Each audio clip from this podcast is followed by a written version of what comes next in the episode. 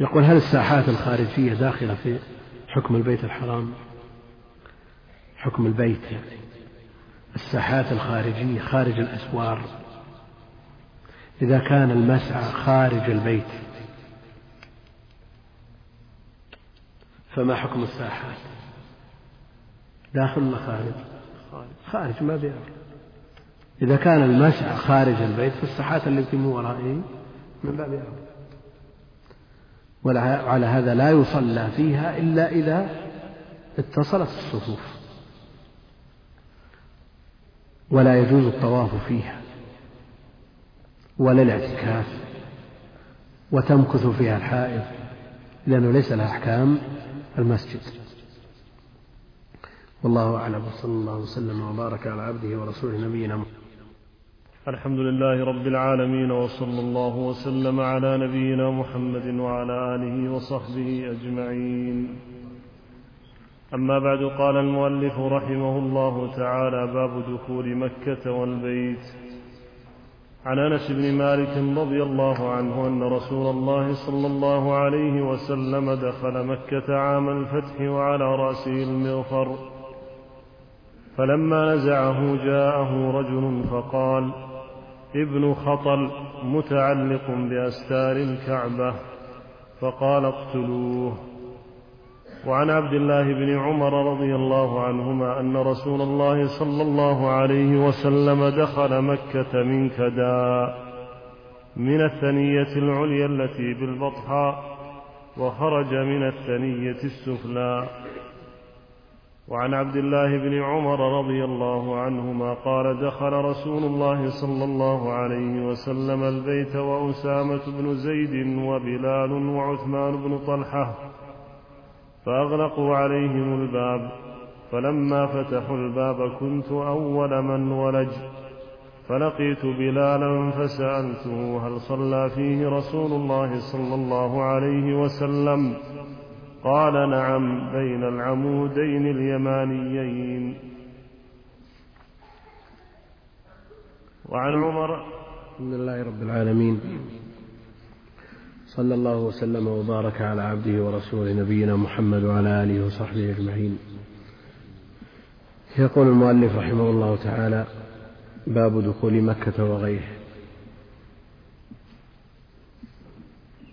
باب دخول مكة وغيره.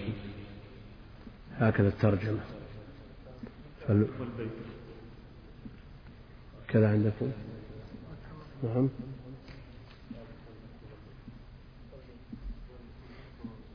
وغيره هذا الأصل.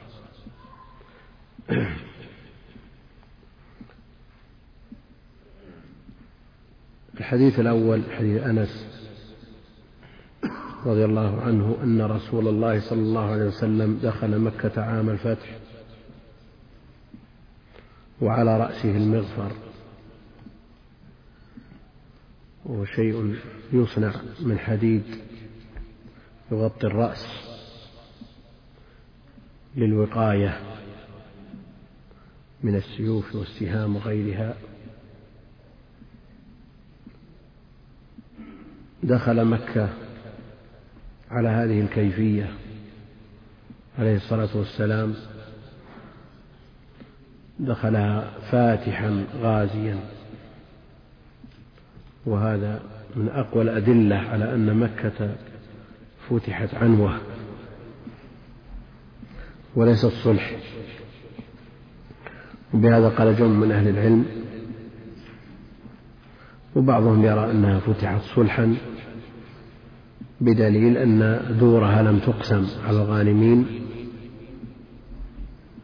لكن لا يمنع أن يكون النبي عليه الصلاة والسلام فتحها عنوة ومن بالبيوت على أهلها كما من عليهم. وقال لهم أنتم الطلقاء فلم يأسر أحدا منهم. فلما نزعه نزع المغفر وانتهى. القتال جاء رجل فقال ابن خطل اسمه عبد الله أسلم ثم ارتد كان اسمه قبل أن يسلم عبد العزى أسلم ثم ارتد وهجى النبي عليه الصلاة والسلام وجعل جواريه يغنين بهجاء النبي عليه الصلاة والسلام فأهدر النبي عليه الصلاة والسلام دمه. متعلق بأستار الكعبة. وهذه عادة عند العرب. إنسان إذا حزبه أمر تعلق بأستار الكعبة. فقال اقتلوه. فقال اقتلوه. فالكعبة لا تجير مثل هذا.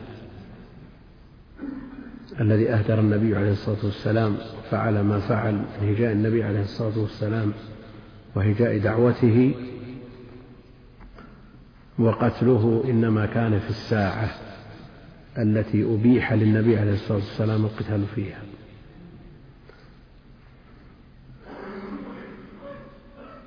هذا قول من يقول أن الحدود والقصاص لا يكون بمكة وإنما من استحق القتل بحد أو قصاص يضيق عليه حتى يخرج فيقام عليه الحد. والذي يقول يقتل مستحق القتل بمكة والنهي عن سفك الدم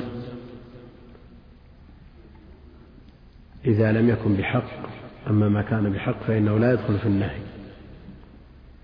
يقول يستدل بهذا يستدل بمثل هذا الحديث. قد يقول قائل النهي عن سفك الدم بغير حق منهي عنه بمكة وغيرها. إذا ثم الخصوصية التي لهذا لهذا المكان المعظم. إذا كنتم تقولون المراد بالنهي عن سفك الدم إذا كان بغير حق أما إذا كان بحق من قصاص أو ارتكاب ما يوجب القتل فإنه يقتل ويحمل الحديث على ما إذا كان بغير حق. يقول القائل النهي عن سفك الدم إذا كان بغير حق هذا في كل مكان في مكة وغيرها فما الخصوصية؟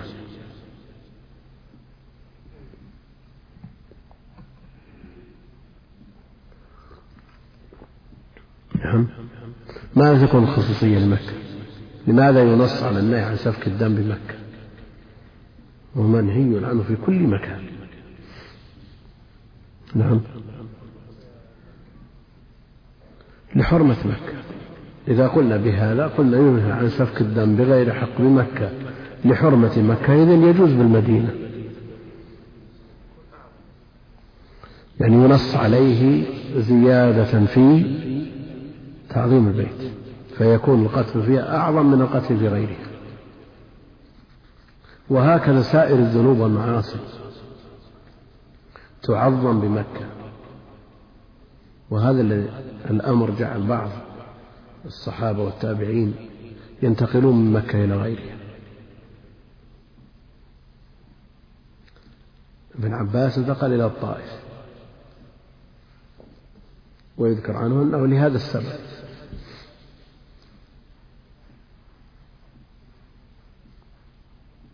وتفرق الصحابة والتابعون في الأمصار وتركوا مكة والمدينة مع المضاعفة. العظيمة للحسنات لماذا؟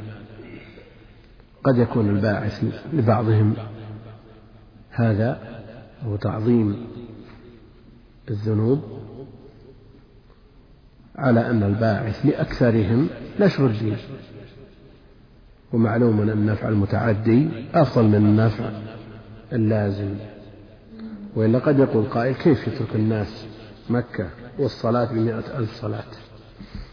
ويسكن البصرة والكوفة ومصر والشام. وهكذا من جاء بعدهم تفرقوا في الأمصار. ولأن أهل العلم في كل مكان لا تجد هذه المضاعفة تنهزهم إلى المجاورة بمكة وترك الأمصار الأخرى. لما هم عليه من نفع متعدي وهذا أعظم أجرا لمن تأهل لذلك وصلحت نيته. فقال اقتلوه. حديث عبد الله بن عمر رضي الله عنهما أن رسول الله صلى الله عليه وسلم دخل مكة من كداء بالفتح والمد من الثنية العليا التي بالبطحة وخرج من الثنية السفلى بالضم كدى كقرى. هناك موضع آخر يقال له كدي كسمي. يدخل مكة من أعلاها ويخرج من أسفلها. ولذا يقول الفقهاء يسن دخول مكة من أعلاها من كداء الفتح والخروج من أسفلها من كدى بالضم ويقولون أيضا افتح وادخل واضمم واخرج. تسهيلا للضبط لأن الضبطين مشتبهين لأن الضبطين مشتبهان. في الرسم وأهل العلم يضبطون الكلمات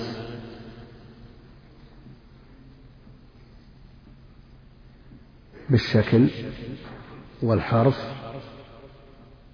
والضد والنظير وغير ذلك. حرام بن عثمان ضد الحلال. الحكم بن عتيبة بتصغير عتبة الدار وهكذا. لهم طرق في الضبط. وهنا يقولون افتح وادخل. افتح. الدخول مناسب للفتح. والمراد بذلك فتح الكاف. هم فتح باب. واضمم الكاف من كدى كقرى. واخرج يعني عند الخروج. نأتي إلى هذه المسألة. وهي مشروعية الدخول من أعلى مكة والخروج من أسفلها. هل نقول النبي عليه الصلاة والسلام قصد الدخول من هذا الموضع والخروج من ذلك الموضع؟ أو نقول أن هذا طريقه؟ أو هذا الأيسر بالنسبة له؟ فمن كان الأيسر له أن يدخل من الأعلى ويخرج من الأسفل فعل. وإن كان الأيسر العكس فعل.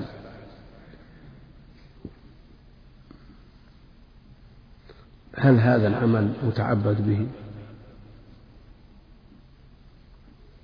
مما يقتدى به أو من الأفعال التي حصلت اتفاقا فلا يتعبد به. هل هذا مثل خروج النبي عليه الصلاة والسلام إلى العيد؟ يخرج من طريق ويرجع من طريق آخر فيتعبد به لأنه تكرر.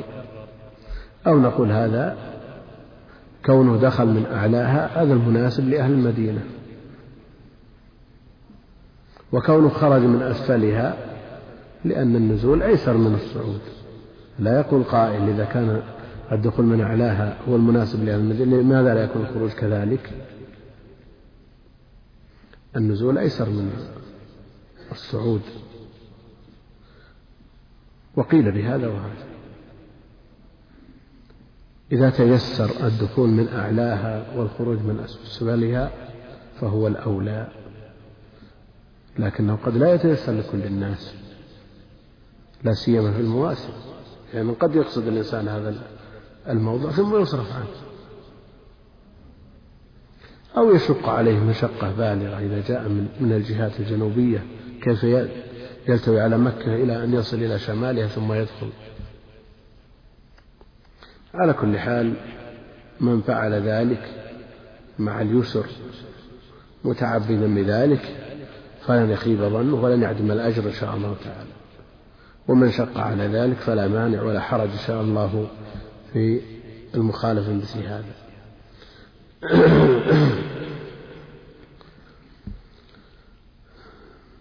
الحديث الذي يليه حديث عبد الله بن عمر رضي الله عنهما وجرت العادة عند المؤلفين من المتأخرين يحرصون على الاختصار فإذا كان الحديث عن راو والذي يليه عن نفس الراوي قالوا وعنه كنوا عنه بالضمير. وهنا كرر ومنهج الحافظ عبد الغني رحمه الله تعالى في هذا الكتاب البسط ولذا تجدون الروايات فيه مبسوطة أكثر من المتون الأخرى. يعني البلوغ شديد الاختصار لكن هذا في شيء من التوسع والبسط. ويمكن الاستغناء ببعضه عن بعض. لكن هذه طريقة المؤلف رحمه الله. وعن عبد الله بن عمر رضي الله عنهما قال دخل رسول الله صلى الله عليه وسلم بيت والمراد بالبيت الكعبة. المراد بالبيت الكعبة دخل الكعبة. وأسامة بن زيد هو وأسامة بن زيد وبلال.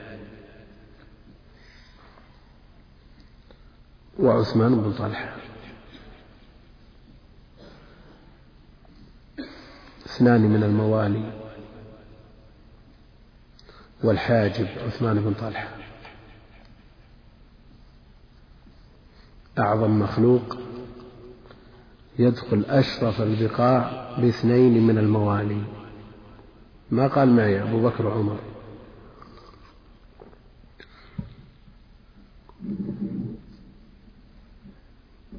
الله المستعان. دخل رسول الله صلى الله عليه وسلم البيت وأسامة بن زيد وبلال وعثمان بن طلحة. حاجب. فأغلقوا عليهم الباب. الناس خارج الباب. خارج البيت ينتظرون ماذا يصنع النبي عليه الصلاة والسلام. فلما فتحوا الباب كنت أول من ولج ابن عمر. وذلك لحرصه الشديد على الاتباع والاقتداء والائتساء كنت أول من ولج فلقيت بلالا فسألته هل صلى فيه رسول الله صلى الله عليه وسلم؟ قال نعم. في بعض الروايات في الصحيح فسألت بلالا أين صلى رسول الله صلى الله عليه وسلم؟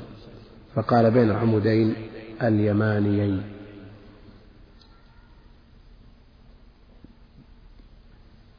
يعتني ابن عمر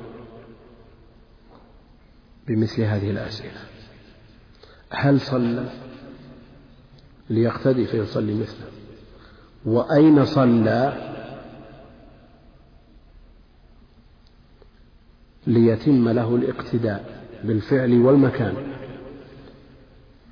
كان ابن عمر رضي الله عنهما شديد الاقتداء في هذا الباب بتتبع آثار النبي عليه الصلاة والسلام. هذا اجتهاد منه. نعم ولم يوافق عليه. كان رضي الله عنه يكفكف دابته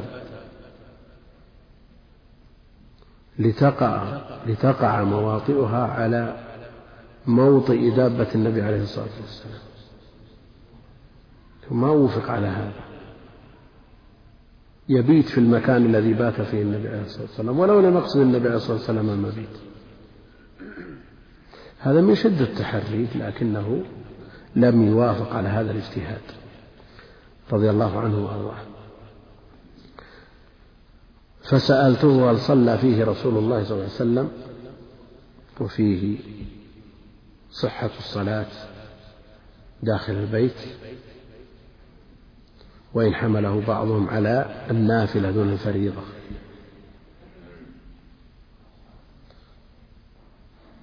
كمالك وأحمد ويرى أبو حنيفة والشافعي أن النافلة والفريضة في ذلك على حد سواء. والصلاة لا شك أنها نافلة. واستقبال القبلة الكعبة البيت شرط لصحة الصلاة. فمن قال بأن الفريضة لا تصح فيها لا شك أنه احتاط للفريضة والفريضة ينبغي أن يحتاط لها والنافلة يتسامح فيها. وإن كان الأصل أن ما صح في النفل صح في الفرض لكن الاحتياط مطلوب. النبي عليه الصلاة والسلام ما صلى فريضة داخل البيت. وهذا الاحتياط لا يؤدي إلى ترك مأمور ولا إلى فعل محظور. فإذا صلى الفريضة في البيت من أهل العلم من يقول لا تصح صلاته. فالاحتياط أن لا تؤدى الفريضة داخل البيت لأن النبي عليه الصلاة والسلام لم يفعل والفريضة ينبغي أن يحتاط لها. لكن لو أدى الاحتياط إلى ترك مأمور أو فعل محظور فالاحتياط كما يقول شيخ الإسلام في ترك هذا الاحتياط.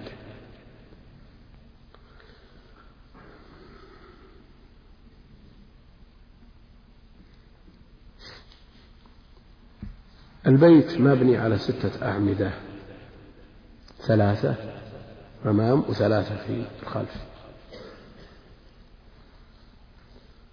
ترك الأعمدة الثلاثة وراءه واثنين من الأعمدة الأمامية عن يمينه وواحد عن شماله.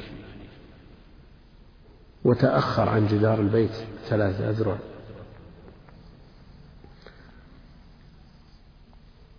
بهذا يستدل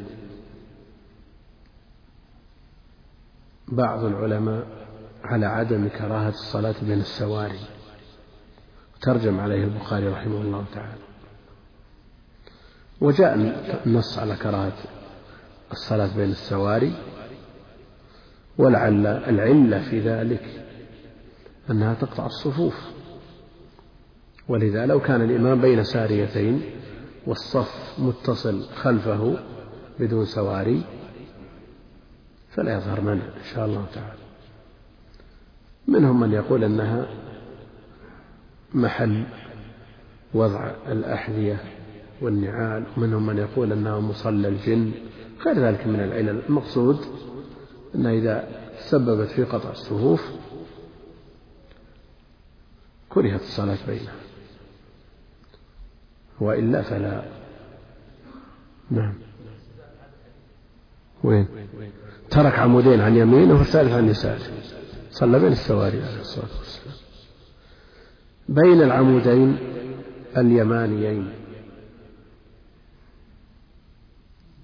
اليمانيين تثنية. يماني. والياء إيش؟ ياء النسب نسبة إلى اليمن. والنسبة إلى اليمن؟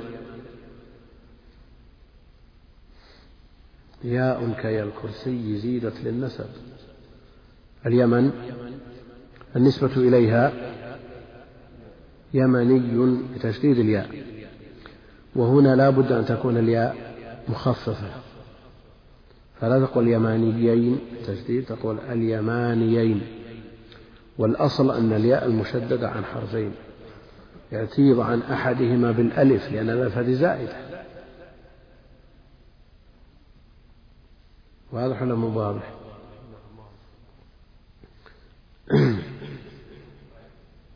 كيف؟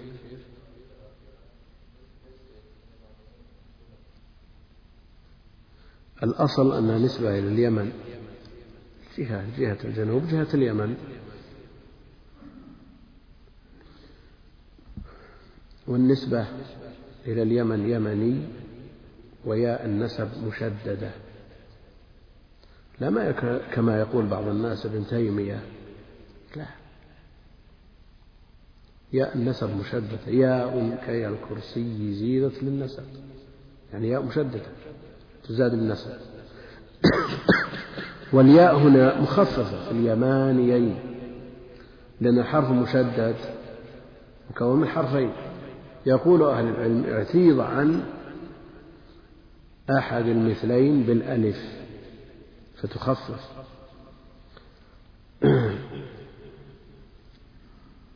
نعم.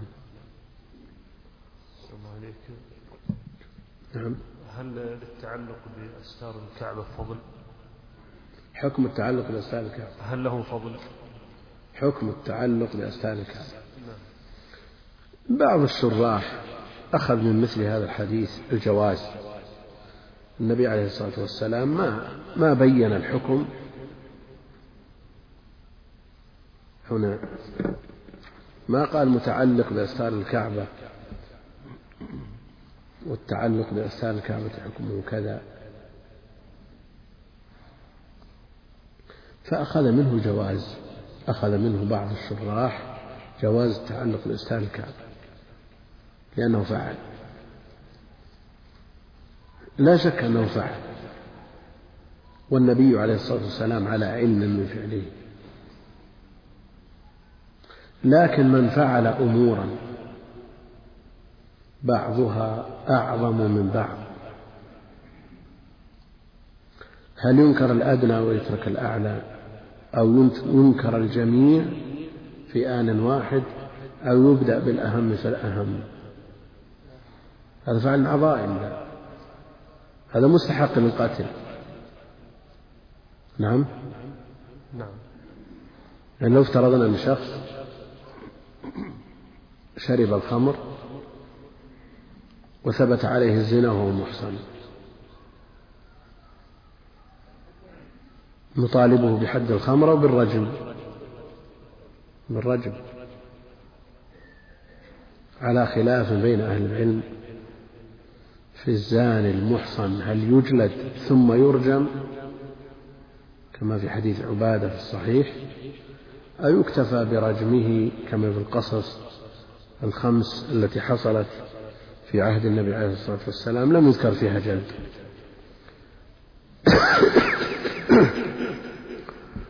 أصل المسألة هنا لو وجدت شخص مرتكب لمحرم أو لمحرمات بعضها أعظم من بعض وليس بالإمكان تعداد هذه المحرمات. هو تارك للصلاة. تارك للصلاة. تذهب إليه تنصحه عن الدخان والإسبال حلق اللحية ولا تكتفي الآن بالصلاة ثم بعد ذلك تنظر في الأمور الأخرى. تعالج الأعظم. فهو الآن الرجل يسب النبي عليه الصلاة والسلام بحاجة إلى إقامة الحد والتعلق بالأستار كغيره من مظاهر الغلو. مثل هذا مقرر في الشرع. أكثر أهل العلم على المنع على منع مثل هذا. وإن لم ينقل عنه عليه الصلاة والسلام الإنكار على ابن خطل لأنه كافر وليس بعد الكفر ذنب. فعل صدر من كافر ولا وليس بعد الكفر ذنب.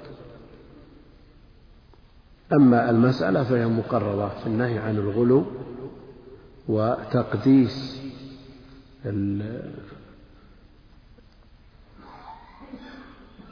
المواضع والمشاهد وغيرها. هذا كله ممنوع في الشرع.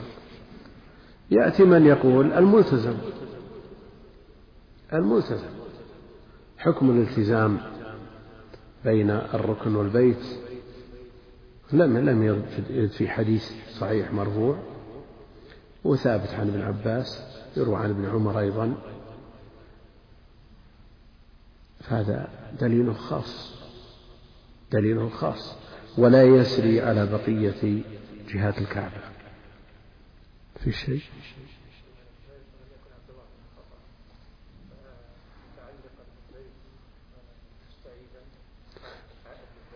مستعيدا من البيت إيه، لكن عموم التعلق يعني يوجد أصل له أصل. من يتعلق بأستار الكعبة متبركا يقول النبي عليه الصلاة والسلام رأى بالخطر ولا أنكر عليه. رأى بالخطر المتعلق بأسفار الكعبة. هناك قصص وحوادث وجدت بعد التابعين كثيرة تعلق بأسفار الكعبة. كان هذا مستفيض عند كثير من الناس لكن يبقى أن هذه وسيلة إلى إلى أمر محظور وهو الغلو والوسائل لها أحكام المقاصد.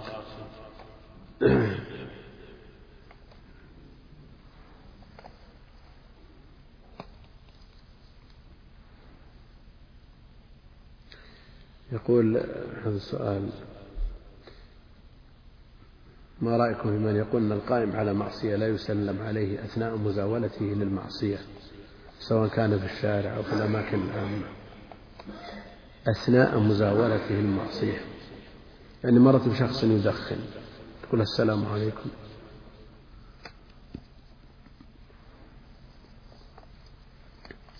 على كل حال ترك السلام هجر والهجر علاج. إن كان ينفع فيه هذا الهجر لماذا ترك السلام عليه؟ تساءل. إن كان يجدي فيه مثل هذا يترك لأنه علاج. إن كان ترك السلام عليه يزيد إصرار وعناد وقد يحصل منه ما هو أعظم من ذلك يسلم عليه لأنه مسلم. وله من الحقوق ما للمسلمين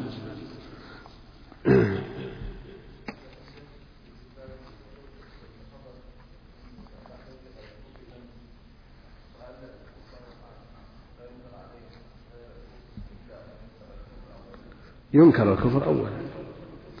كون الكفار مخاطبين بفروع الشريعة في قول جمهور أهل العلم لا يعني أنهم يطالبون بها قبل أن يسلموا.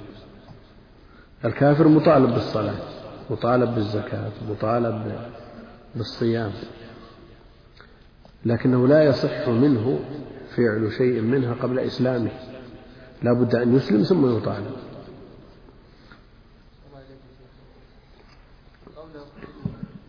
نعم.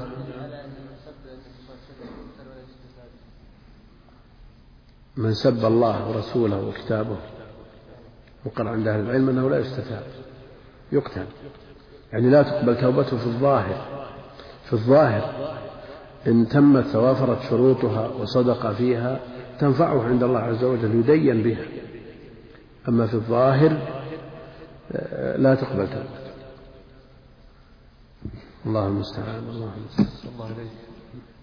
سم. فيما يتعلق بالتعلق بأستار الكعبة يذكرون حديث المسلسل بالإجابة. إيه. في فضل, في فضل الدعاء حال التعلق بأستار الكعبة. ما أدري عن صحة الحديث. مصحح؟ أنا أسأل عنه. المسلسل بالإجابة. أنا لا أعرف. الآن لا يحصل. اقرأ الحديث الذي يليه باب الطواف وآدابه. عن عمر رضي الله عنه أنه جاء إلى الحجر الأسود وقبله وقال إني لأعلم أنك حجر لا تضر ولا تنفع. ولولا أني رأيت النبي صلى الله عليه وسلم يقبلك ما قبلتك. هذا عمر؟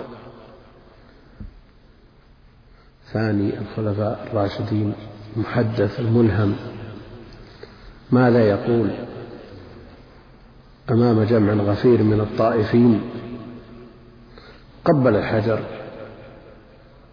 اقتداء بالنبي عليه الصلاة والسلام. ثم بين لمن حضر. أنه حجر كغيره من الأحجار لا يضر ولا ينفع. فالنافع الضار هو الله عز وجل. هذا الحجر إنما يقبل اتباعا تعبدا. لا لأنه ينفع ويضر ولذا قال عمر رضي الله عنه إني لأعلم أنك حجر لا تضر ولا تنفع. قال ذلك مبينا لهذه الجموع الغفيرة التي شهدت حضرت طواف عمر رضي الله عنه وسمعت هذا الكلام. لأن حب البدع والتعلق بالأحجار والأشجار أسرع ما تكون إلى القلوب. فلو لم يرد مثل هذا النص عن عمر رضي الله عنه لا ادعى كثير من الناس أن الحجر يضر وينفع. هذه المقالة جعلت كثير من الناس إلى الآن تقبل الحجر وهي تعتقد أنه لا يضر ولا ينفع. لكن ماذا عن المقام؟ والناس يقبلونه ويسجدون عليه ويتمسحون به. وأنا بنفسي قلت لامرأة لا يضر ولا ينفع. شبك حديد لا يضر ولا ينفع. ماذا قالت؟ قالت عندكم لا يضر ولا ينفع لكن عندنا يضر وينفع. بالحرف يعني بهذا الكلام. لم أزد عليها كلمة. تقول عندكم لا يضر ولا ينفع وعندنا يضر وينفع.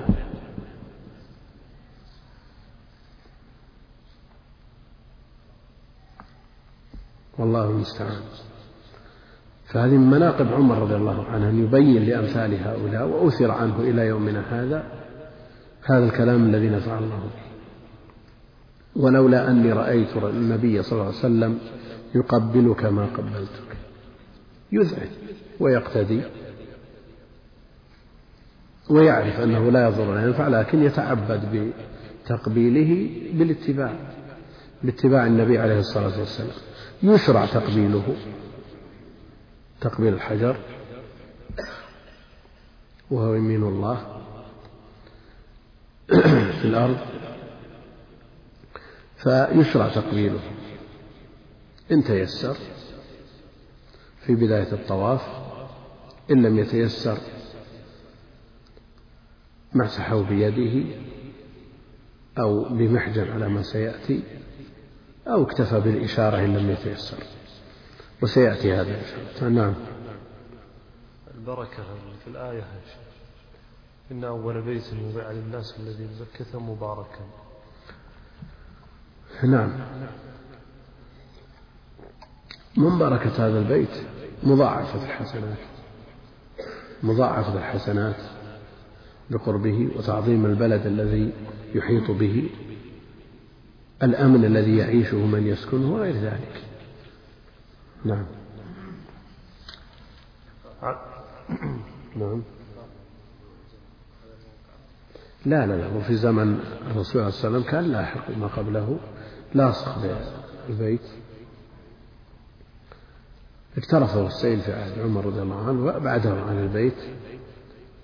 والخلاف بين أهل العلم في جواز إبعاده وعدمه مسألة خلافية بين العلم وألف فيها رسائل فيها رسائل.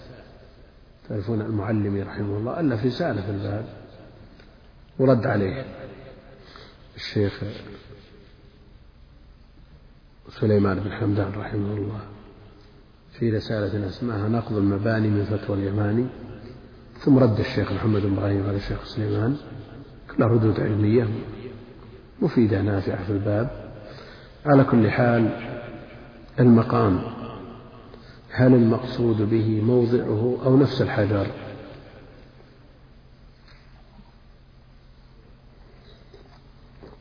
لأن الصيغة مقام تطلق ويراد بها مكان القيام. كما أنها تطلق أيضا ويراد بها الشيء الذي حصل عليه القيام مثل الحجر.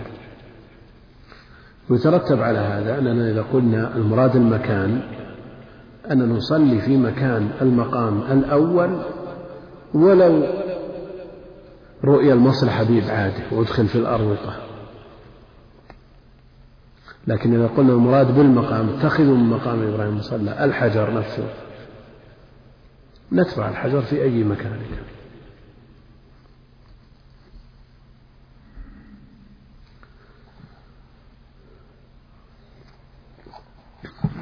ويأتي يأتي هذا إن شاء الله الكلام عليه وعن الصلاة عنده إن شاء الله تعالى. نعم. عن عبد الله بن عباس رضي الله عنهما قال قدم رسول الله صلى الله عليه وسلم وأصحابه مكة.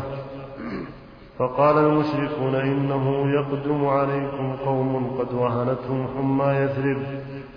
فأمرهم النبي صلى الله عليه وسلم أن يرموا الأشواط الثلاثة وأن يمشوا ما بين الركنين ولم يمنعهم أن يرملوا الأشواط ولم يمنعهم ولم يمنعهم أن يرملوا الأشواط كلها إلا الإبقاء عليهم. ويليه وعن عبد الله بن عمر رضي الله عنهما قال رأيت رسول الله صلى الله عليه وسلم حين يقدم مكة إذا استلم الركن الأسود أول ما يطوف أول ما يطوف يقب ثلاثة أشواط. وعن عبد الله بن عباس رضي الله عنهما قال طاف النبي صلى الله عليه وسلم في حجة الوداع على بعير يستلم الركن بمحجن والمحجن عصا محنية الرأس. وعن عبد الله بن عمر رضي الله عنهما قال لم أرى النبي صلى الله عليه وسلم يستلم من البيت إلا الركنين اليمانيين.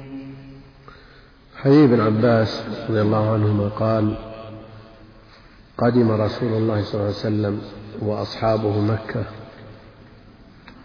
في عمرة القضاء فقال المشركون إنه يقدم عليكم قوم قد وهنتهم حمى يثرب.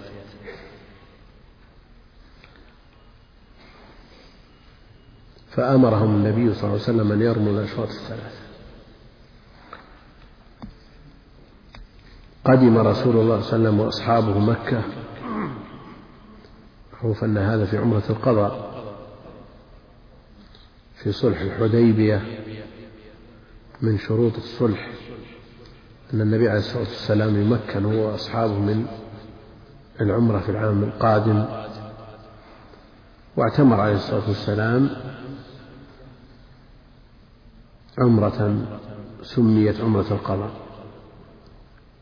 فلما قدم عليه الصلاة والسلام مكة هو وأصحابه قال المشركون هذه المقالة إنه يقدم عليكم قوم قد وهنتهم أضعفتهم حمى يثرب.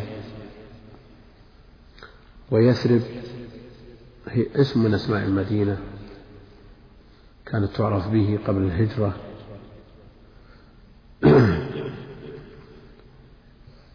وهؤلاء المشركون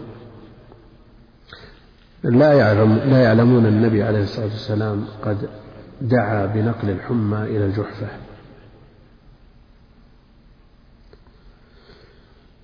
فلما قال المشركون هذه المقالة أمر النبي عليه الصلاة والسلام أصحابه أن يرموا الأشواط الثلاثة الأول والرمل الإسراع.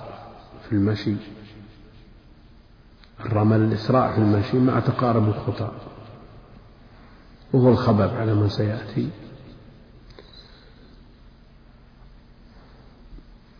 المشركون قالوا هذا الكلام وهم جلوس في بإزاء الحجر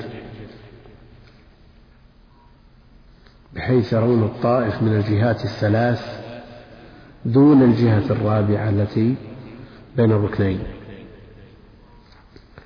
أن يرموا الأشواط الثلاثة وإن يمشوا ما بين الركنين. لأن المشركين لا يرونه ومشروعية الرمل بسبب هذه المقالة إغاظة للمشركين. حتى قال قائلهم ما هم إلا كالغزلان. فهذا الرمل الإسراع في المشي أغاظ المشركين بلا شك. كون النبي عليه الصلاة والسلام أمرهم أن يمشوا بين الركنين ليستريحوا كما أنه لم يأمرهم بالرمل في الأشواط السبعة كلها إبقاء عليهم. رأفة بهم وشفقة عليهم عليه الصلاة والسلام.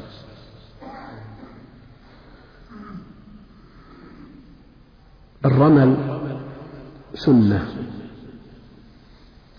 شرع لعلة وهي مقالة المشركين. لكن العلة ارتفعت. العلة ارتفعت. ما في أحد بعد ذلك الوقت يقول إن المسلمين يأتون وقد وهنهم كذا أو عرفهم كذا. فالعلة ارتفعت. وهنا هل بقي الحكم بعد ارتفاع العلة أو ارتفع نعم. بقي الحكم بدليل أن النبي عليه الصلاة والسلام رمل في حجة الوداع. هذا من الأحكام التي شرعت لعلة ارتفعت العلة وبقي الحكم. نظيره القصر أو اشتراط الخوف لقصر الصلاة. فلا جناح عليكم أن تقصروا من الصلاة إن خفتم بهذا الشرط. يعني هل قصر الصلاة مربوط بالخوف؟ أو شرع لهذه العلة وارتفعت العلة ارتفع الخوف. ثم صار القصر صدقة تصدق الله بها على عباده. فمن الأحكام ما يشرع لعلة تستمر العلة هذا هو الكثير الغالب. ويكون الحكم مرتبط بعلته إذا كانت العلة منصوصة يدور معها وجودا وعدما أما إذا لم تكن منصوصة مستنبطة فلا أثر لها. هنا بقي الحكم وارتفعت العلة ونظيره مثل ما ذكرنا القصر بالنسبة للخوف. يمشوا بين الركنين لأن المشركين لا يرونه في الحديث الذي يليه حديث ابن عمر رأيت رسول الله صلى الله عليه وسلم حين يقدم مكة إذا استلم الركن الأسود أول ما يطوف يخب ثلاثة أشواط والخبب هو الإسراع في المشي كالرمل من الركن إلى الركن هذا في حجة الوداع. من الحجر الأسود إلى الحجر الأسود. بحيث يستوعب الرمل جميع الطواف. وفي عمرة القضاء من الحجر الأسود إلى الركن اليماني وبين الركنين يمشي. والمشروع الآن استيعاب الشوط كله ولا الماشي بين الركنين؟ نعم لأن حجة الوداع متأخرة. والعمل إنما هو بالآخر من أفعاله عليه الصلاة والسلام. لو قال قائل أنه ترك الرمل بين الركنين في طواف عمرة واستوعب الرمل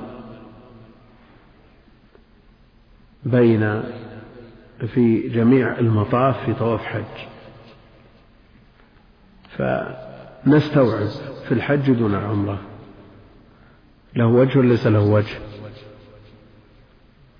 ينزل هذا على حالة وذاك على حالة أخرى. لأن القول الأول يقتضي أو يستلزم نسخ الحديث السابق. والعمل بالحديثين إذا أمكن أولى من القول بالنسخ.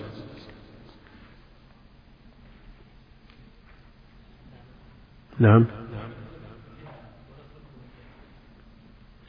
كيف؟ طيب. لا لا هو مستمر. هو مستمر. يعني الكلام في عليه. هل نقول أن الرمل في العمرة وفي الحج نعم يستوعب المطاف كله؟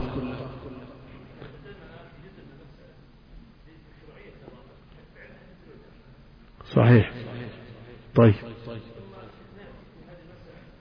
آه.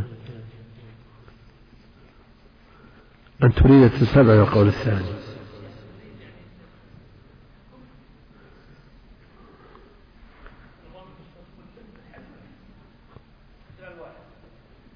استدلال واحد أنا أنظر لك مسألة أخرى يقول بها أهل العلم ويفرقون أيضا. الآن السعي في المسعى بين العالمين السعي الشديد. مشروع ولا مو مشروع؟ للرجال وللنساء أو للرجال فقط؟ نعم. للرجال فقط. سببه علته؟ سعي امرأة ما هو سعي رجل. نعم. سعي امرأة لماذا لا نقول الحين النساء لا تسعى مثل كلامك ترى نظير اللي أوردت الآن. نعم.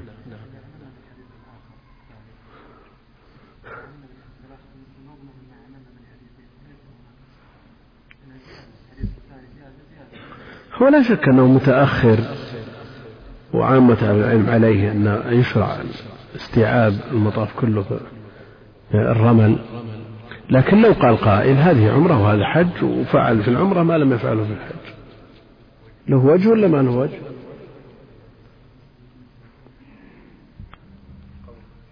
الآن التنظير مطابق ولا ما مطابق؟ أن تقول أننا استدللنا على استمرار الرمل بفعله في حجة الوداع وفعله في حجة الوداع استوعب المطاف كله لماذا نقول نستدل على الاستمرار بهذا ولا نستدل به على الاستيعاب.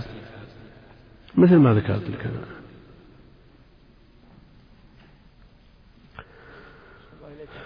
نعم.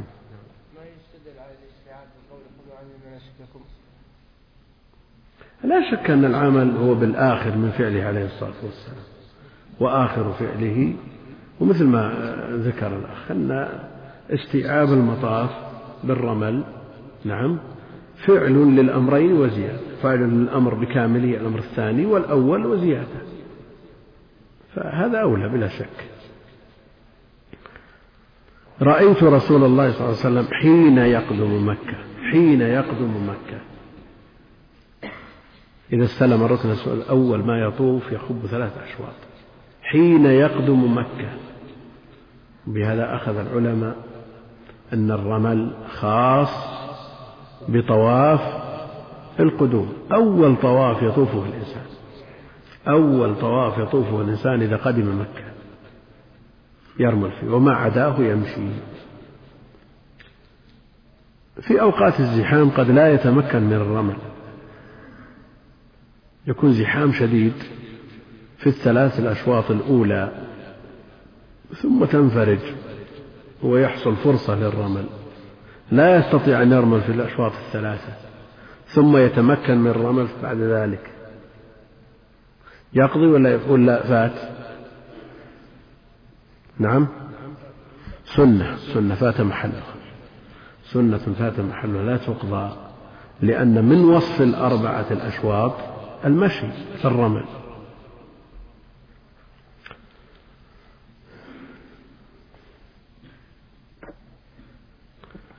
وعن عبد الله بن عباس رضي الله عنهما قال طاف النبي صلى الله عليه وسلم في حجة الوداع على بعير يستلم الركن بمحجن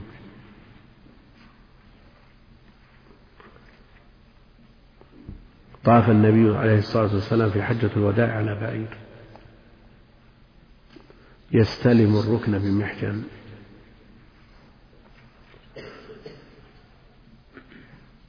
طواف النبي عليه الصلاة والسلام على الدابة يستدل به من يقول بطهارة أبوال الدواب مما يؤكل وهذا كالصريح وأصرح منه حديث العرنيين لأنها لا تؤمن أن تبول. طاف على بعير جاء في سنن أبي داود ما يدل على أنه كان شاكيا عليه الصلاة والسلام. أما رواية الصحيح ما فيها ما يدل على ذلك.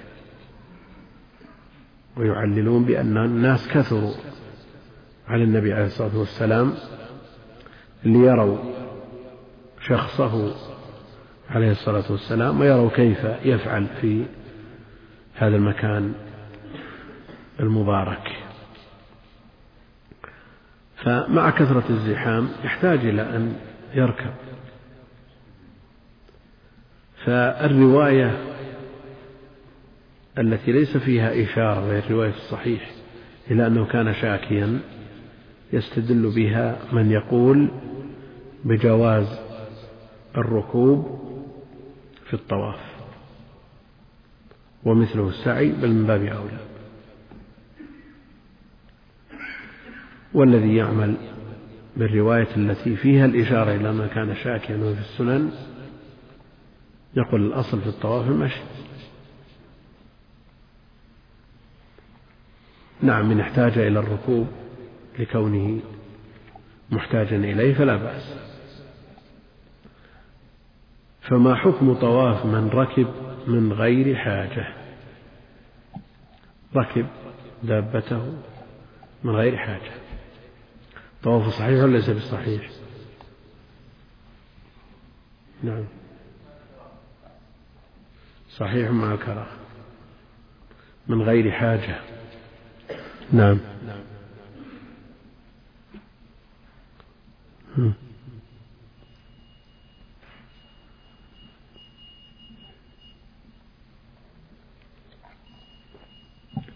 أم سلمة. نعم. أم سلمة أيضا. شاكية. شاكية. شاكية نعم. نعم.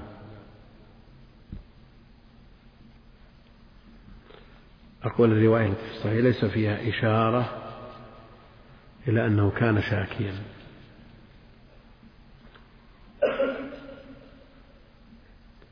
وليرى كثير من أهل العلم من صحة الطواف طواف الراكب من غير حاجة.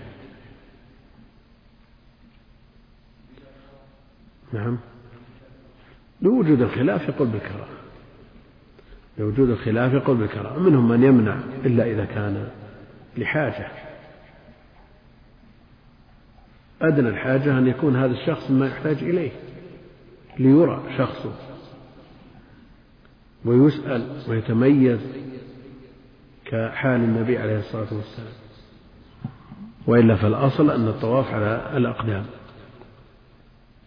يستلم الركن بمحجن وجاء أنه يقبل ما يستلم به الحجر. إن تمكن من تقبيل الحجر فهو الأصل. إن لم يتمكن استلمه بيده فقبل يده أو استلمه بمحجن وهو عصا معقوف الرأس ثم قبل ذلك المحجن يقبل الحجر ويستلمه في كل شوط ويكبر. إذا حاذاه إن تمكن من تقبيله ولاستلامه ولا بمحجن أو أشار إليه وكبر. كلما حاذ الحجر كبر. كلما حاذ الحجر كبر. كم يكبر مرة في الأسبوع؟ سبع ولا ثمان؟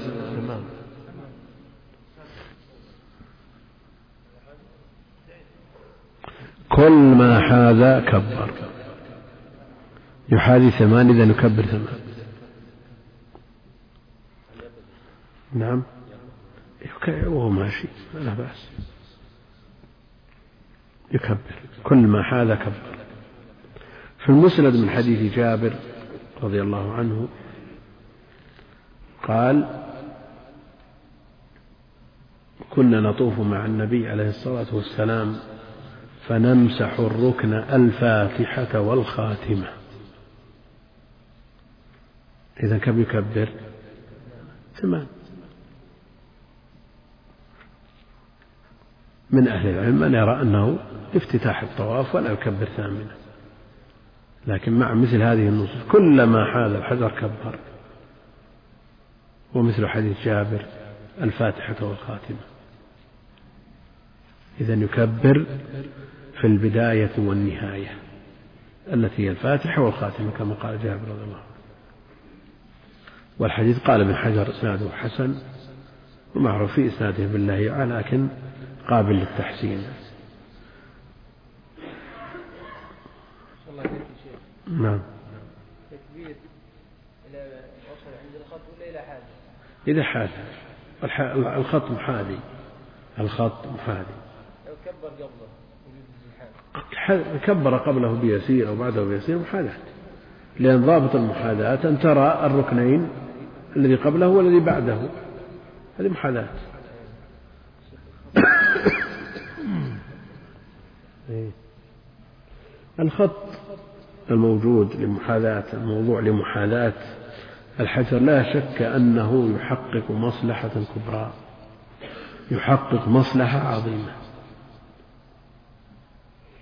ولا شك أنه ترتب عليه بعض الآثار والمفاسد. ولو لم يكن من هذه المفاسد إلا أنه محدث.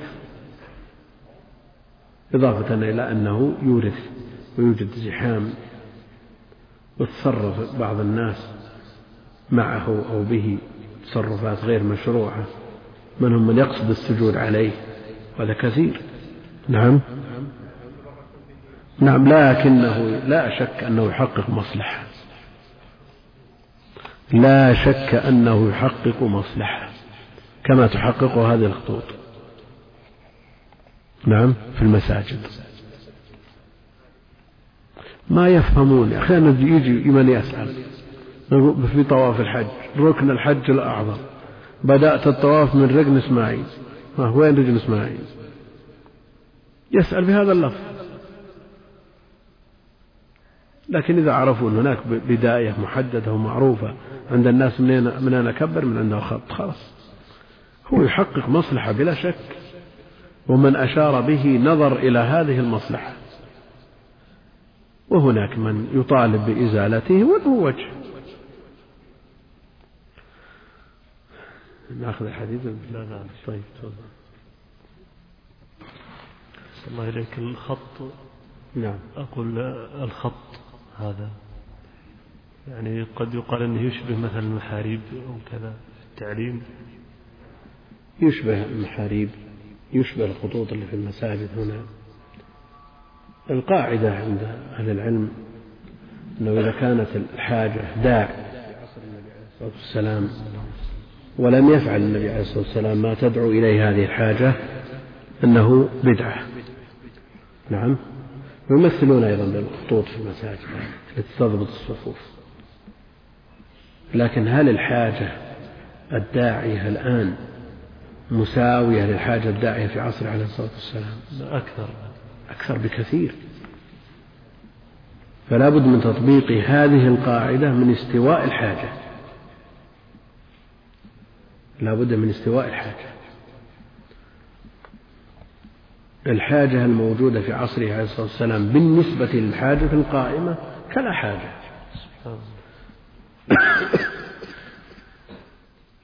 الحديث الأخير حديث ابن عمر رضي الله عنهما قال لم أرى النبي صلى الله عليه وسلم يستلم من البيت إلا الركنين اليمانيين. الركنين اليمانيين. الركن الذي فيه الحجر والذي قبله المحاذي لجهة اليمن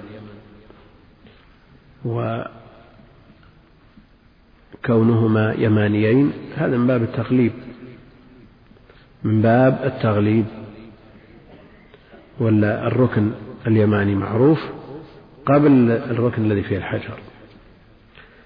وأما الركنان الشاميان المقابلان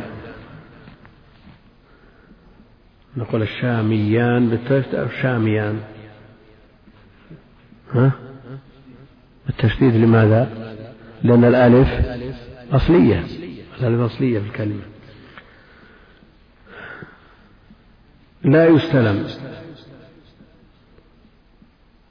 في البيت غير الركنين اليمانيين لأنهما هما الباقيان على قواعد إبراهيم.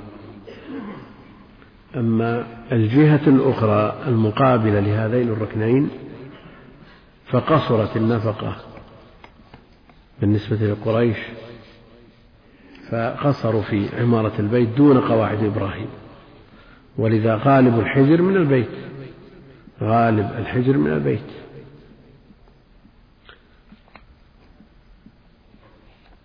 أعاد ابن الزبير رضي الله عنهما بناء البيت على ما تمناه النبي عليه الصلاة والسلام. ثم هدم وأعيد على البناية بناء, قريش. ثم استفتي مالك. هل يعاد على قواعد إبراهيم أو يترك؟ قال يترك. لئلا يكون ملعبا للملوك. من جاء هدم من جاء فعل من جاء زاد من جاء نقص تذهب هيبة البيت بهذه الطريقة. هيبة البيت تذهب بهذه الطريقة. والله المستعان. وهذا هو السبب في كونه عليه الصلاة والسلام لم يستلم من البيت إلا الركنين المذكورين. نعم. أعاده بن الزبير على قواعد إبراهيم. استوعب أغلب الحجر على قواعد إبراهيم وجعله بابين باب يدخل معه وجعله نازل باب نازل ملاصق بالأرض يسهل الدخول والخروج ثم بعد ذلك أعيد على صنيع قريش.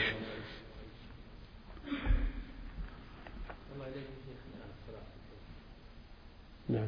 نافلة نافلة. مثل الصلاة داخل البيت. مثل الصلاة داخل البيت.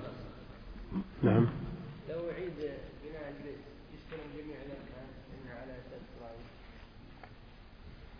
على من وقف على هذا النص. قال النبي عليه الصلاة والسلام لم يستلم إلا هذين الركنين؟ وهذه مسألة افتراضية يعني إعادة إعادة بناية افتراضية.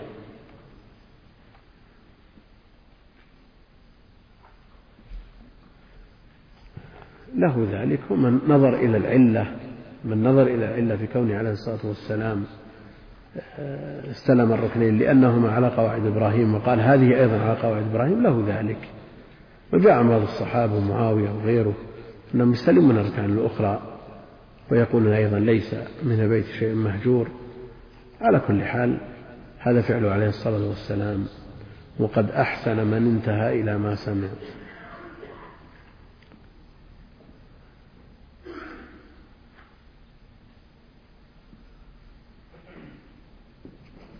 يقول إذا كان هذا لا علاقة له بالحج لكن يقول إذا كان تارك الصلاة كافرا ولا يصلى عليه كما معروف عند كثير من العلم فكيف نجمع بين هذا وأمر الرسول صلى الله عليه وسلم الصحابة بالصلاة على النجاشي مع العلم أنه لم يصلي قط؟ أولا من يثبت أنه لم يصلي قط؟ الأمر الثاني من يثبت أنه بلغته الصلاة على الكيفية المأمور بها؟ أن شخص بعيد لم يبلغه من الدعوة إلا الشيء القليل وآمن وآوى المؤمنين وكان ردءا للمسلمين. صلي عليه النبي عليه الصلاة والسلام.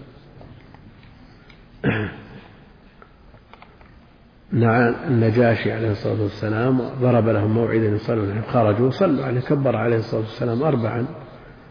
وهو غائب وهو أصل في مشروعية الصلاة على الغائب. عند جمع من العلم والخلاف في المسألة معروف. أما كونه يعني لو أسلم شخص وما بلغه ما بلغته الصلاة. بلغه حكمها لكن لم يبلغه كيفيتها ولم يتمكن من فعلها على الكيفية المطلوبة. يصلى عليه. لا يضره ذلك إن شاء الله تعالى. مثل لو أسلم ثم مات فجأة. يصلى عليه ولا لم يصلي قط. يقول هل يجوز تأخير المقام عن مكانه مسألة خلافية بين أهل العلم وفي فتاوى الشيخ محمد بن إبراهيم رحمه الله رسالة مطولة عن المسألة.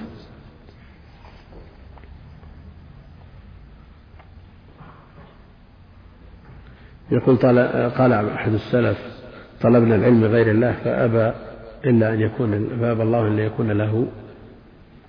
هذه أثرت عن أكثر من شخص. والعلم الشرعي عبادة. العلم الشرعي المتلقى من الكتاب والسنة عبادة محضة. لا يجوز فيه التشريك ولا يجوز الدخول فيه بغير نية خالصة صالحة. لكن حال كثير من طلاب العلم اليوم يجاهدون بل كثير منهم يصرح بأنه عجز عن أن يخلص في طلب العلم. هل يترك؟ نقول لا لا تترك. جاهد. وإذا علم الله منك صدق النية أعانك ووفقك. لأن الترك ليس ليس بحل. ليس بحل الترك إطلاقا. اطلب العلم وجاهد نفسك وحاول أن تخلص لله عز وجل ثم بعد ذلك يأبى إلا أن يكون لله. إما أن تقدم نعم أنت على طلب العلم لغير الله بهذه النية. ولا تجاهد نفسك ولا تسعى تقول تبي تزين النية؟ مو صحيح ما هو صحيح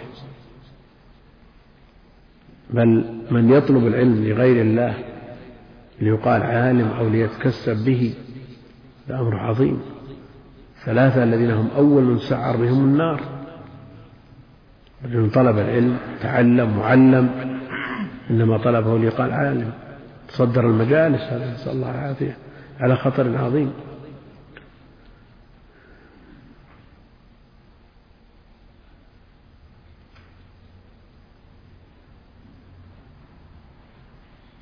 يقول في حديث ابن عمر رضي الله عنهما أن رسول الله صلى الله عليه وسلم دخل مكة من كذا وخرج من الثنية السفلى. ألا يفيد الحديث أن دخول مكة يكون من طريق والخروج منها من طريق آخر؟ نقول نعم هذا قررناه سابقا. لكن هل يتعبد بذلك؟ أو نقول هذا حصل اتفاقا من النبي عليه الصلاة والسلام لأنه أيسر له. العلماء آه، اختلفوا في ذلك. فمنهم من يقول أن ذلك حصل اتفاق من غير قصد. طريقه على الثنية العليا فدخل منها خروجه من الثنية السفلى أسهل له. وعلى كل حال من فعل ذلك متعبدا به لن يعدم الأجر إن شاء الله تعالى.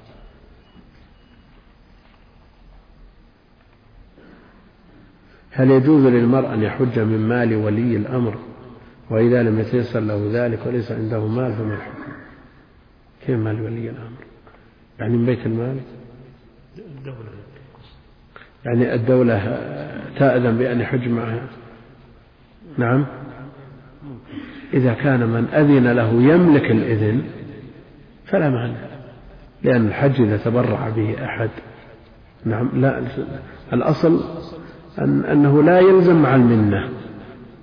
لكن لو قال زيد من الناس أنا أريد عشرة أن يحجوا معي ممن لم يؤد الفريضة وليكونوا من المحتاجين وحجوا تسقط عن محدث الإسلام. ومثله إذا كان من بيت المال بل أولى إذا كان من أذن له يملك الإذن. إذا كان يملك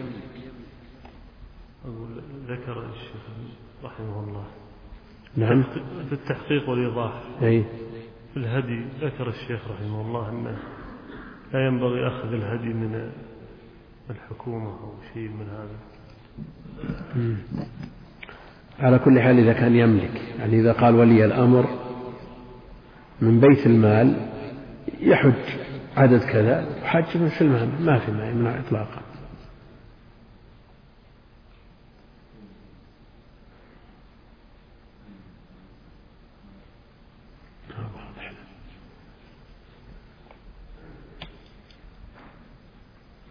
يقول كيف نرد على من استدل بفعل ابن عمر في زيادته في التلبية على مشروعية الزيادة في الأذكار واستحسانها؟ أولا التلبية التي زادها ابن عمر وغيره من الصحابة كانت بمحضر منه عليه الصلاة والسلام وإقرار فاكتسبت المشروعية من إقراره عليه الصلاة والسلام. وعلى هذا في الزيادة على العبادات المقدرة شرعا بدعة. ولا يستدل آه، على هذا بمثل زيادة ابن عمر التلبية لأنها إنما اكتسبت المشروعية من إقرار النبي عليه الصلاة والسلام. يقول وأيضا من يستدل بذلك على أن البدع نوعان بدعة حسنة كفعل ابن عمر بدعة سيئة. من يرى تقسيم البدع لا يستدل بمثل هذا. لأن هذا بحضور النبي عليه الصلاة والسلام وإقراره فله أصل شرعي. معه دليل شرعي. من يقسم البدع يستدل بقول ابن عمر في صلاة التراويح نعمة البدعة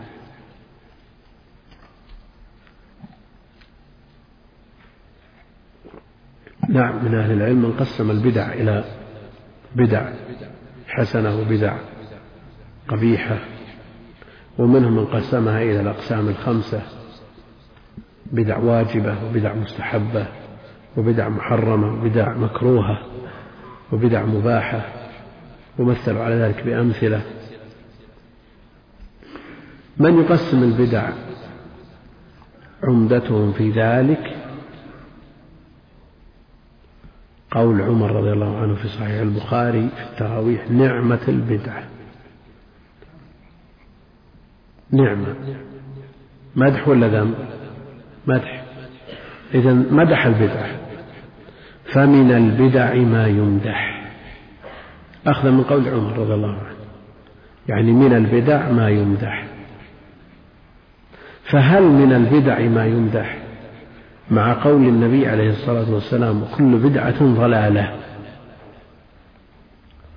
كل بدعة ضلالة. فهل نقول في البدع ما يمدح مع قول عليه الصلاة والسلام كل بدعة ضلالة؟ نعم. هذا يدل على أن البدعة اللي يقصدها عمر ليست البدعة اللي يقصدها النبي صلى الله عليه وسلم. بلا شك.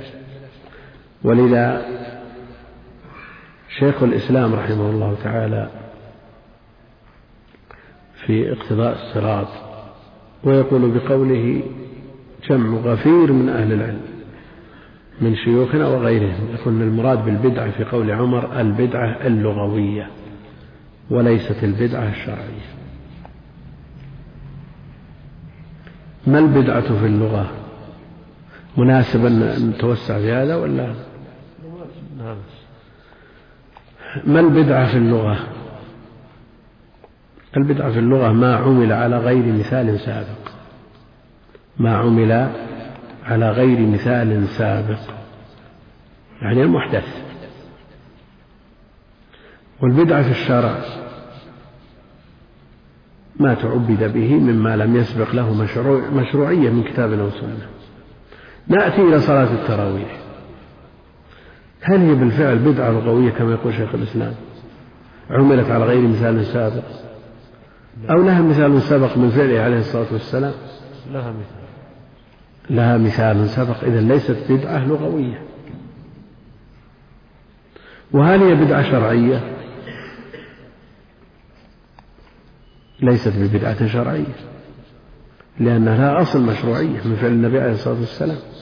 وتركه عليه الصلاة والسلام لها لا عدولا عنها ولا نسخا لها إنما خشية أن تفرض. إذا كان إذا كانت التراويح ليست ببدعة لغوية وليست ببدعة شرعية يقول الشاطبي مجاز. ماذا يقول من ينفي المجاز؟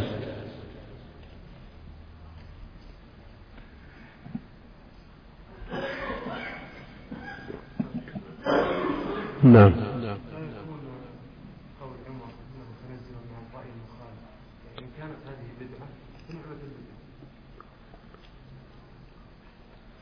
الجواب صحيح لكن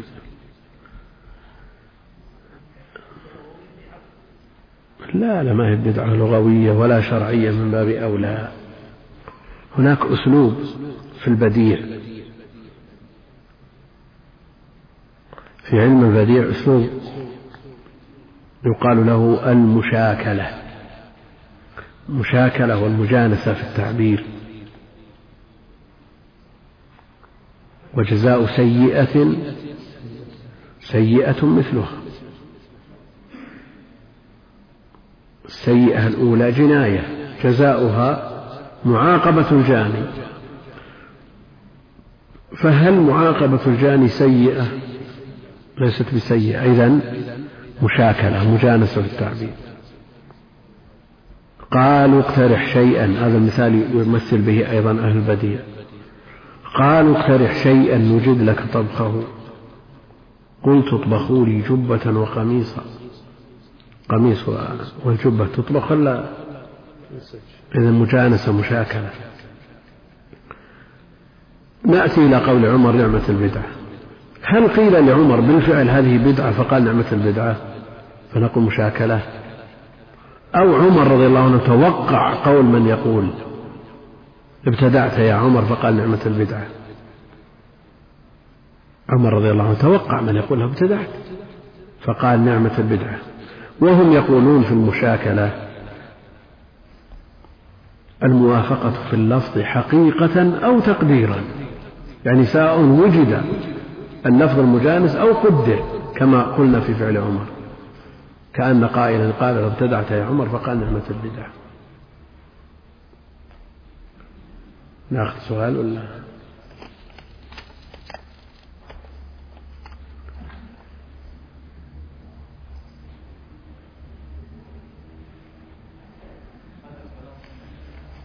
نعم.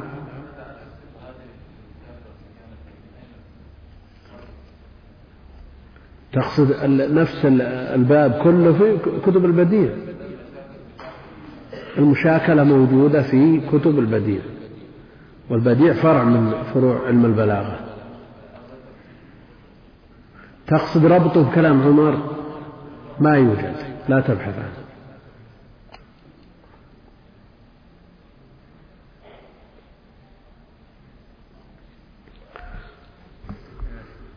نعم.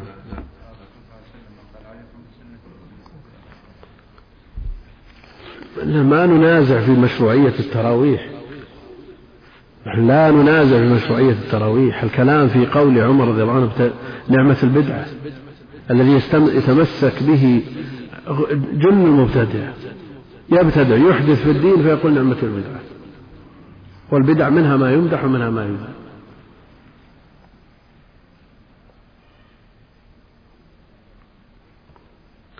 يقول هل يعتبر جري الأطفال الصغار وراء حمام الحرم وملاحقة من باب اللعب من تنفير صيد الحرم وهل يأثم وليه إذا كان يرى ذلك ويسكت؟ كل من رأى من ينفر نعم يمنع. لأن لا ينفر ولا ينفر صيده من قبل أي أي كائنا من كان. وعمد الصبي كخطأ المكلف. خطأ المكلف تترتب عليه العقوبات. ولذا لو قتله صبي يلزمه الجزاء. يلزمه الجزاء من باب ربط الأسباب في المسببات وليس من باب التكليف. على هذا يمنع.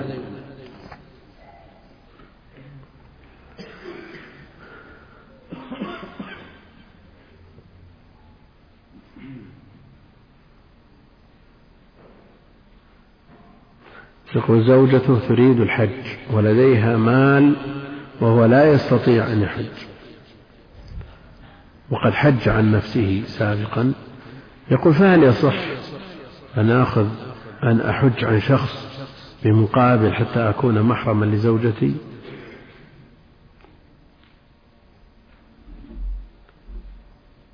يحج نيابة عن شخص آخر بمقابل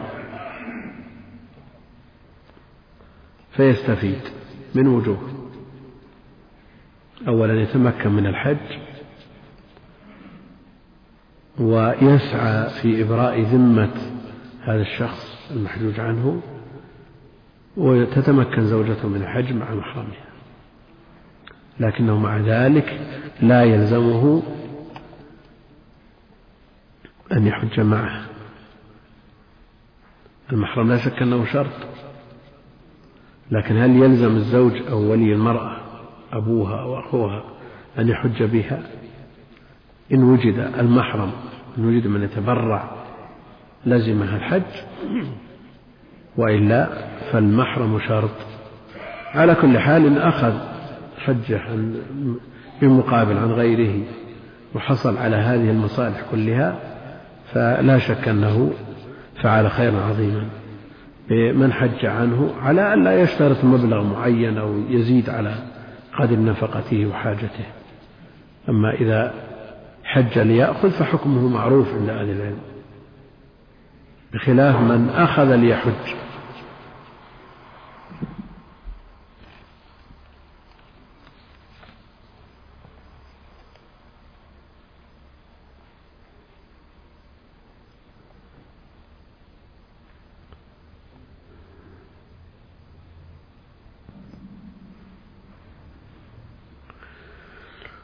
يقول أخي مصاب بمرض التدخين وأنا دائما أنصحه وهو لا يرتدع.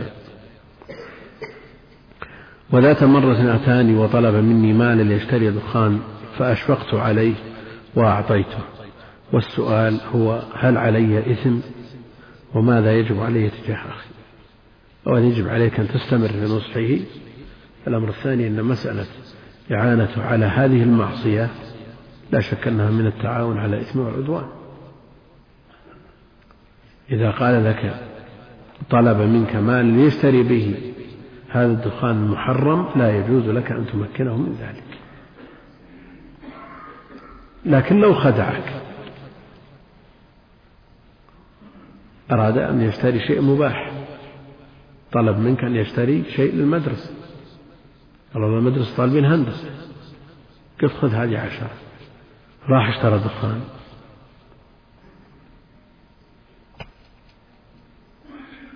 نعم يكون حكمه حكم من تصدق على غني ولا يعرف ومن تصدق على بغي تصدق على سارق والنص في ذلك ظاهر لكن ينبغي أن يحتاط في مثل هذا. لا يتساهل فيه.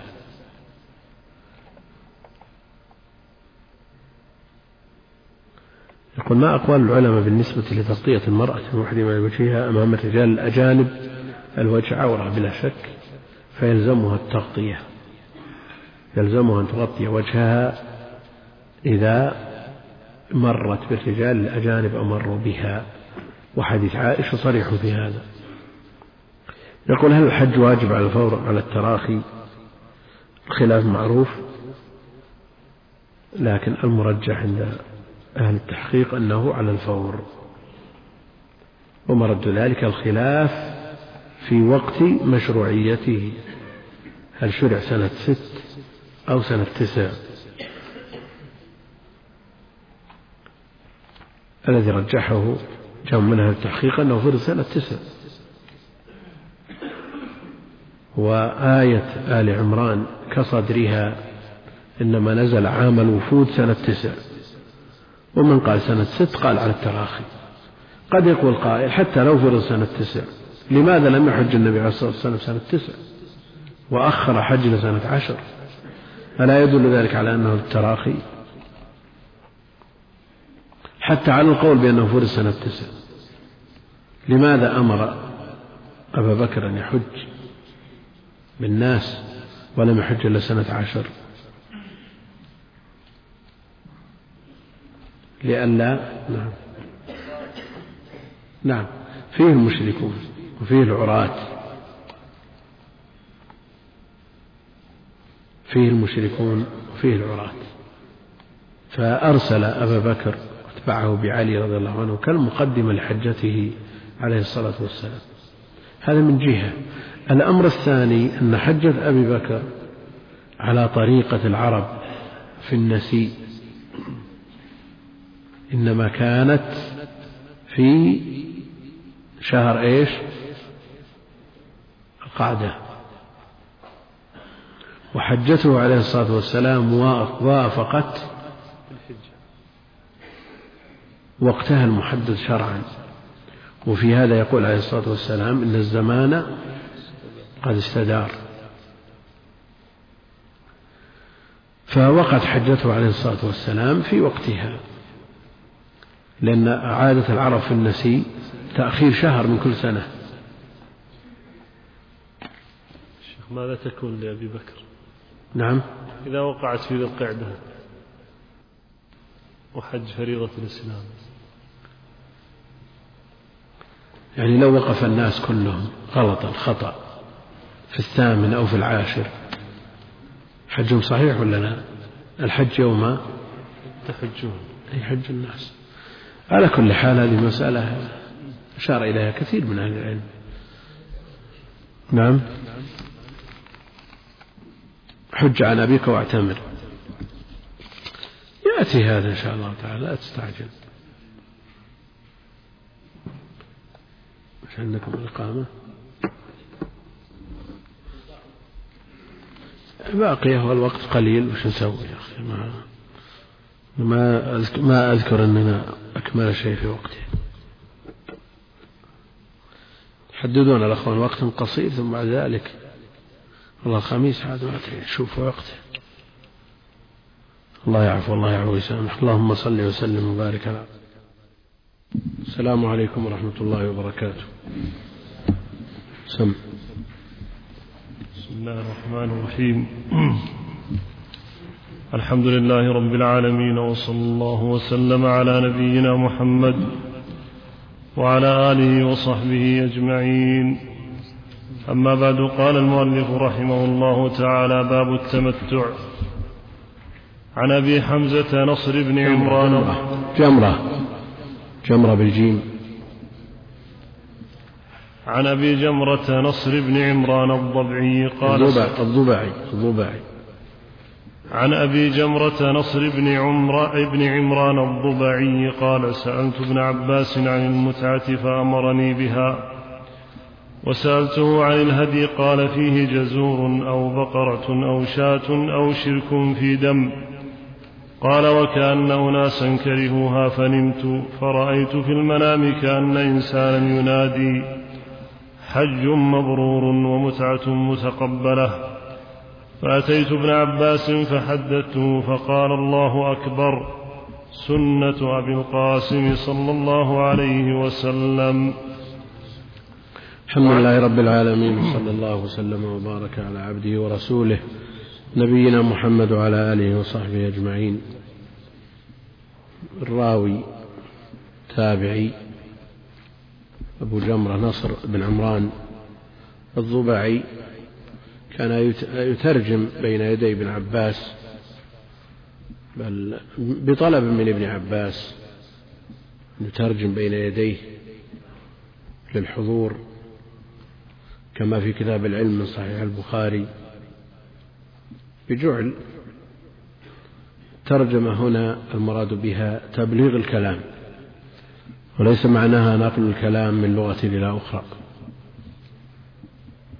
ترجمة تبليغ الكلام يبلغ كلام ابن عباس إلى من لا يصله الكلام. يروي أبو جمرة عن ابن عباس في المتعة متعة الحج. يقول سألت ابن عباس ابن عباس إذا أطلق المراد به الحبر. البحر ترجمان القرآن. عبد الله سأل أبو جمرة ابن عباس عن المتعة فأمرني بها. يعني قال له تمتع. وسألته عن الهدي فقال فيه بقرة أو جزور أو شاة أو شرك في دم. يقول وكان ناس كرهوها كرهوا المتعة. لأن عمر كان ينهى عنها على ما سيأتي رضي الله عنه وأرضاه. وسيأتي أن المتعة ثابتة بالكتاب والسنة وإجماع الصحابة رضوان الله عليهم. سأله عن المتعة عن حكمها فأمره بها وسأله عن الهدي ما الهدي ابن عباس؟ قال هو من بهيمة الأنعام. فإما أن يكون جزورا أو بقرة أو شاة. أو شرك في دم سبع بدنة أو سبع بقرة على ما سيأتي إن شاء الله تعالى. قال وكان ناس كرهوها لنهي عمر رضي الله عنه عن المتعة. ولما بقي عند بعض الصحابة من كراهية أهل الجاهلية للمتعة.